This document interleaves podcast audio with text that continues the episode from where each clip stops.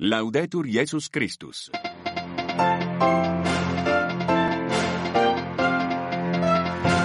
Mercoledì 21 febbraio, ben trovati al primo appuntamento con l'informazione della Radio Vaticana i titoli ancora vittime nella striscia di Gaza, gli attacchi israeliani coinvolgono medici senza frontiere e ancora un no degli USA al cessate il fuoco.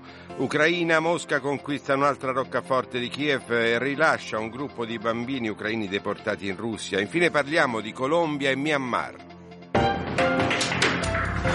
8 e 35 secondi, ancora un buongiorno a voi tutti da Giancarlo Lavella. La situazione nella striscia di Gaza dunque in primo piano, 14 le vittime dei bombardamenti a Rafa e Khan nel sud della regione, tra le vittime anche familiari di Medici Senza Frontiere. Gli Stati Uniti e l'ONU intanto respingono per la terza volta la risoluzione per un cessate il fuoco immediato, il servizio di Silvia Giovanrosa.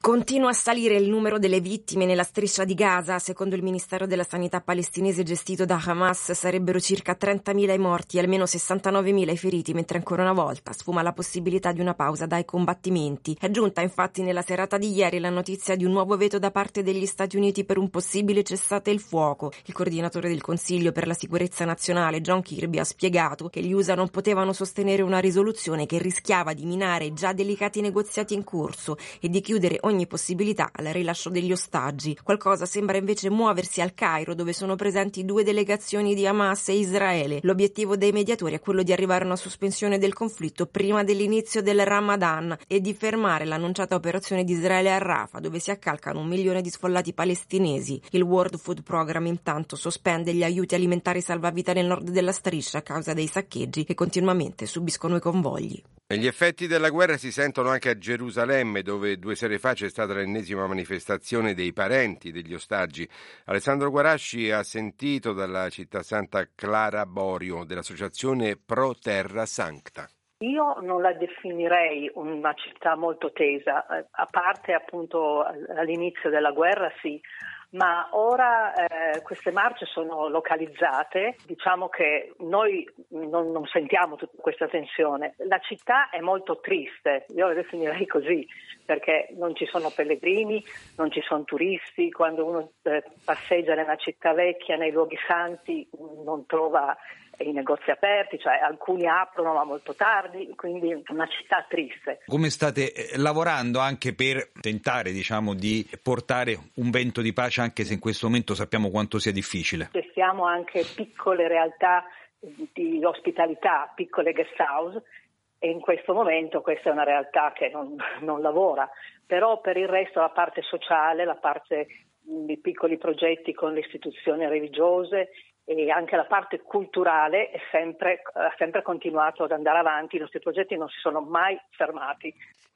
Il caso di Alexei Navalny, morto in circostanze non chiare in un carcere siberiano, sta creando ulteriori frizioni tra comunità internazionali e Mosca, accusata di aver causato la morte dell'oppositore russo. Imminente il varo di nuove sanzioni alla Russia. Intanto continuano i colloqui di molti paesi con gli ambasciatori russi convocati per chiarimenti sull'accaduto.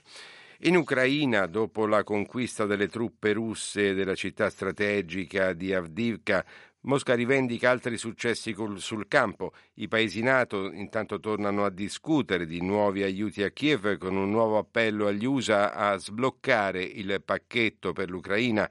Intanto un segno di speranza arriva dal rimpatrio di 11 bambini ucraini trattenuti in Russia. Ce ne parla Marco Guerra. I russi ad Avdiivka hanno forze per continuare la loro offensiva, attaccano a ovest della città appena occupata. Con questo messaggio un comandante ucraino conferma l'avanzata della Russia. Il ministro della difesa russo Shoigu rivendica invece la conquista di Kirinki, villaggio sulla riva sinistra del Dnipro usato come testa di ponte delle forze ucraine. Forte di queste vittorie, Putin parla di momento della Russia e torna a dirsi pronto a negoziati per una soluzione, ma Kiev non ha alcuna intenzione di cedere e chiede ancora armi e munizioni alla alleati occidentali, tema al centro dei colloqui tra i vertici militari ucraini e il segretario alla difesa USA Austin. Il consigliere alla sicurezza nazionale USA Sullivan esorta il congresso a sbloccare il pacchetto di aiuti. Intanto 11 bambini ucraini si sono riuniti alle loro famiglie dopo essere stati rimpatriati dalla Russia. È una piccola parte di 19.000 minori deportati in Russia dopo l'occupazione dell'est dell'Ucraina.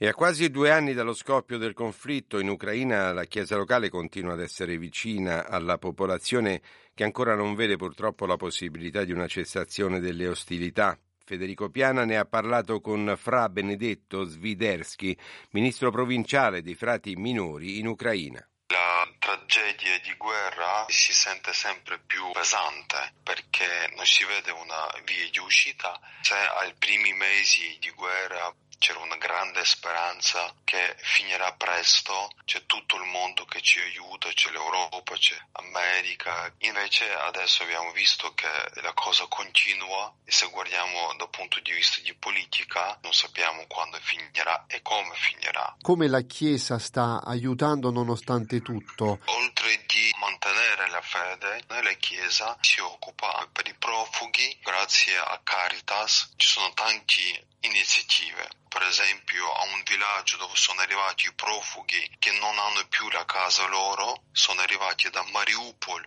a Seretnie, che è Zacarpattia, e Caritas di Slovacchia ha regalato quelle piccole casette e poi la Chiesa mantiene queste famiglie. Ci spostiamo in Italia, è stato rinvenuto ieri sera il corpo del quinto operaio morto nel crollo del cantiere Esselunga a Firenze. Il governo è alle prese con il varo di nuove norme per la sicurezza sul lavoro mentre continuano le indagini sulle cause del disastro. In giornata previsti in tutta Italia presidi e manifestazioni delle organizzazioni degli, dei lavoratori. Ci spostiamo in Colombia, ancora difficoltà per la pacificazione in tutto il paese. Non tutti i gruppi della guerriglia aderiscono infatti al trattato di pace del 2016 tra governo di Bogotà e soprattutto le forze armate rivoluzionarie colombiane. Sentiamo Andrea De Angelis. Sono i guerriglieri colombiani dell'Esercito Nazionale di Liberazione a annunciare il congelamento dei colloqui di pace, una crisi aperta con il governo, denunciando violazioni delle regole concordate nei negoziati avviati nel 2022 con questo movimento. La comunità internazionale guarda con attenzione al processo di pace colombiano, appoggia le azioni del presidente Gustavo Petro, che ha avviato colloqui con i principali gruppi armati operanti nel paese sudamericano. Si sono già svolte diverse tornate i negoziati in Venezuela, Messico e Cuba. Questi paesi fanno da garanti al percorso di pacificazione assieme a Brasile, Cile, Norvegia e altri paesi europei e soprattutto l'ONU che promuove, osserva i colloqui con un rappresentante diretto, il segretario generale Antonio Guterres. L'esercito di liberazione nazionale opera soprattutto sulla costa occidentale del Pacifico nel nord-est al confine con il Venezuela. Il movimento è formato da circa 6.000 combattenti in rotta con lo Stato colombiano sin dalla sua nascita nel 1964. Ed ora in Africa si intensificano gli scontri armati nella Repubblica Democratica del Congo orientale tra esercito e combattenti del movimento 23 marzo. La situazione sta aggravando le condizioni dei civili intrappolati nelle zone di guerra dove sta diventando impossibile far arrivare gli aiuti umanitari. E infine siamo in ex Birmania, la giunta militare al potere ha dichiarato di voler imporre la, le- la leva obbligatoria per gli uomini tra i 18 e i 35 anni e le donne tra i 18 e i 27. Secondo gli osservatori questo confermerebbe le difficoltà dell'esercito del Myanmar nel fronteggiare le milizie dei ribelli e le minoranze etniche che si oppongono alla giunta. Marco Guerra ha intervistato Monsignor Maurice Nyuntwai, vescovo di Maulamine. Stiamo attraversando un momento di tristezza perché questo, questa legge fa di tutti i genitori e anche tanti giovani non vogliono fare i eh, militari, quindi eh, cercando di scappare via Thailandia. Ho sentito che anche un, una ragazza ha fatto suicidio il pericolo è anche legato al fatto che potrebbero andare a combattere contro i ribelli. C'è ancora instabilità nel paese, ci sono ancora questi scontri con la guerriglia. Sì, t- tanti uh, posti, no? Ci sono uh, combattimenti fra il governo militare e fra questi gruppi ribelli, in quasi tutte le parti, no? Quindi 9-10 regioni sono nella guerra.